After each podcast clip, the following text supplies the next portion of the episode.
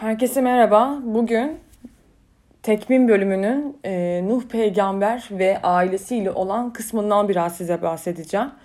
İlk bölümde Hazreti Adem'den, e, Havva'dan ve aynı zamanda Aden bölgesinin tam olarak nereyi kapsadığından bahsetmiştik.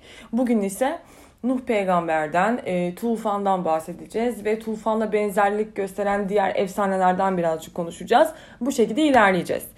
Kısa tutmayı düşünüyorum. Bu şekilde sıkmadan e, sizi bilgilendirmeyi planlıyorum. Umarım e, keyifli dinlersiniz. Başlayalım. Tekvim bölümünün Nuh peygamber ve ailesini ilgilendiren kısmını e, ele aldığımızda öncelikli olarak Nuh'un doğuşunu konuşmamız gerekiyor. Nuh kelimesi yani Nuh isminin kelime kökenine baktığımızda rahatlık demektir. Bizim karşımıza bu şekilde geliyor. Nuh'un üç tane oğlu var. Zaten birazdan tekrardan bu üç oğula değineceğiz. Bunlar Ham, Sam ve Yafes. Bazı kaynaklarda Yafet olarak da geçebiliyor. Üç tane oğlu var. E, tabii şöyle bir inanışa sahip Tevrat. Diyor ki e, dünyanın soyu yani bu insanların, tüm ırkların devamlılığını sağlayan peygambere aslında Nuh peygamber olarak biz bakıyoruz. Çünkü ikinci Adem olarak bizim karşımıza geliyor. Ve dünya üzerindeki tüm ırkların Nuh peygamberin soyundan geldiğini inanıyor Tevrat bilgisi. Bu değerli bir bilgi bizim için. O yüzden hem İncil'de hem de Tevrat'ta ikinci Adem olarak kabul ediliyor ya da işte Tufan peygamberi olarak kabul ediliyor. Şimdi burada bir tufandan bahsedeceğiz. Zaten herkesin bildiği de bir kavram aslında Nuh tufanı. Tabii ki sadece e, Tevrat'ta geçtiği kadar ya da işte e, Kur'an'da bahsedildiği kadar kısıtlı ve sınırlı bir tufan değil bu. Çünkü o dönemin yaşamış olan bütün uygarlıklarında bu tip benzer tufanlar ve bunlarla ilgili hikayeler, mitolojik bilgiler yer alıyor. Çok benzerlikler var. Ben bu bölümü okurken yani Nuh peygamber ve tufan kısmını okurken Muazzez İlmiye Çığ'ın kitabından yararlandım. Yine paralel bir okumaya gittim. Bu şekilde karşılaştırma yaparak ve benzerlikleri ortaya çıkartarak aslında e, bir sonuca vardım. Muazzez İlmiye Çığ'ın Kur'an, İncil ve Tevrat'ın Sümer'deki kökenleri adlı bir kitabı var. Çok da başarılı bir kitap. Yapılan tüm eylemlerin, ritüellerin, işte kavramların, e, destanların, hikayelerin kökenlerini Sümer'e bağdaştırıyor, Sümer'e getiriyor. Oldukça değerli bir kaynak bizim için. Bütün kutsal kitapların aslında e, feyz aldığı bir kaynaktır, bir uygarlıktır. Sümer uygarlığı. Özellikle Sümer Babil uygarlığı diyebiliriz.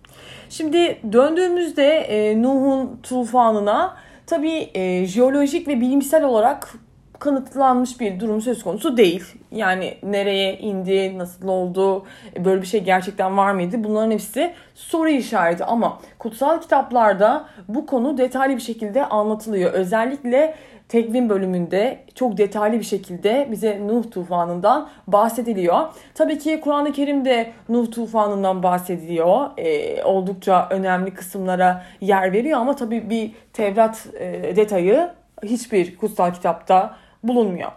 Şimdi gelelim Nuh tufanına. O dönemde Rab kızgın. Yani bir de şöyle bir durum söz konusu. Tevrat'ta, Tevrat'ın birçok kısmında e, Rab insani duygulara sahip. Kızıyor, seviyor, beğeniyor, takdir ediyor, cezalandırıyor vesaire. Çok insani duygulara sahip. Tıpkı antik Yunan'daki tanrıların insani duygularının var olması gibi aslında. Bu dönemde o dönemin insanlarından çok rahatsız Rab ve e, insanları cezalandırmak istiyor. Ancak bir pişmanlığı var. Bu insanlığın içinde Nuh da bulunuyor. Nuh iyi bir insan. Bunun da farkında ve pişman oluyor. Çok insani olarak pişman oluyor. Sonra Nuh'la iletişime geçiyor Rab ve ona buradan e, ayrılması gerektiğini, buradan e, kaçıp gitmesi gerektiğini söylüyor. Bunu nasıl yapacağını da tek tek kalem kalem anlatıyor aslında. E, bir gemi yapmasını istiyor. Bu geminin ana materyalinin gofer ağacından yapılmasını özellikle istiyor. Gofer ağacının tam bir karşılığına baktığımızda ise bugünkü selvi ağacına denk geliyor aslında ve bir gemi yapmasını istiyor. Kalem kalem işte nasıl boyutu olacak, kaç santim olacak, kaç kişiyi alacak vesaire bunların hepsinin bilgisini Rab Nuh'a veriyor. Gün geliyor, tufan başlıyor. Tabii ki e, bu gemiye Nuh oğullarını, gelinlerini, işte bir takım hayvan türlerini, bitkileri vesaire alıyor ve tufandan kurtuluyor. Tufan toplamda 40 gün sürüyor. Bu Kur'an-ı Kerim'de de bu şekilde bugün e, olarak yani 40 gün olarak bizim karşımıza geliyor. 40 günün sonunda kurtuluyorlar Nuh peygamber ve familyası bu tufandan ve gemi Ararat dağına iniyor.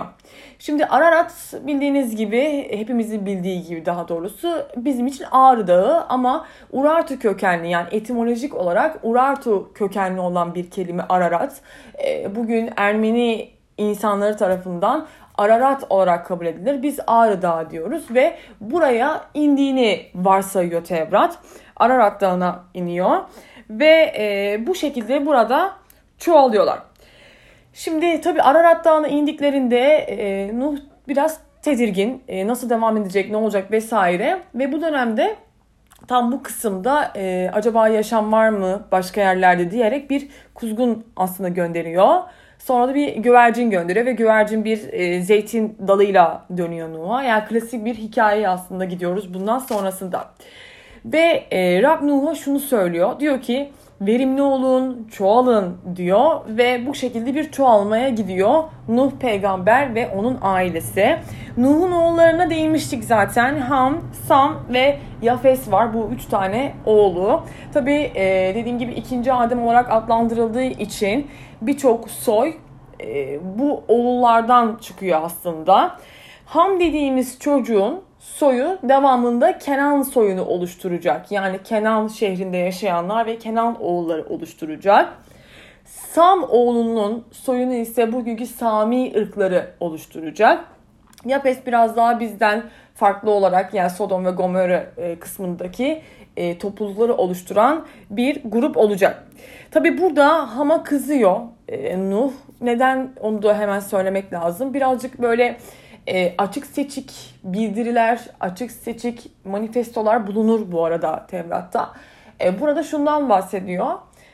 E, Ham Nuh'u çıplak görüyor ve kardeşlerine yani Yafes ve Sam'a bunu söylüyor ve Nuh'un da tepkisi şöyle oluyor ve bir baba bedduası olarak Kenan'a lanet olsun diyor. Yani onun soyuna aslında Ham'ın soyuna lanet olsun diyor.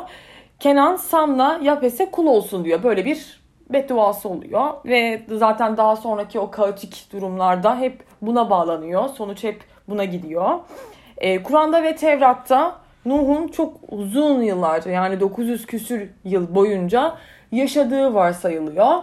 Bu şekilde e, Tevrat'ta e, Nuh peygamber ve tufan olayı detaylandırılıyor. Dediğim gibi e, bilimsel olarak bunun kanıtı maalesef ki yok elimizde. Jeolojik olarak da böyle bir açılım maalesef yapamıyoruz. Ancak e, Tevrat ve Kur'an bu konuya değiniyor. Bu konuya değinmelerindeki en büyük sebep de özellikle Sümer ve Babil destanlarının varoluşu, kökenlerinde bunların yatması. Her biri birbiriyle benzerlik gösteriyor. Bu şekilde e, aslında Orta Doğu dinlerinin temelini oluşturuyorlar. Evet anlatacaklarım bu kadar e, Nuh peygamber ve tufan hikayesi bu şekilde yazılmıştır. Tekvin bölümüne iyi günler dilerim.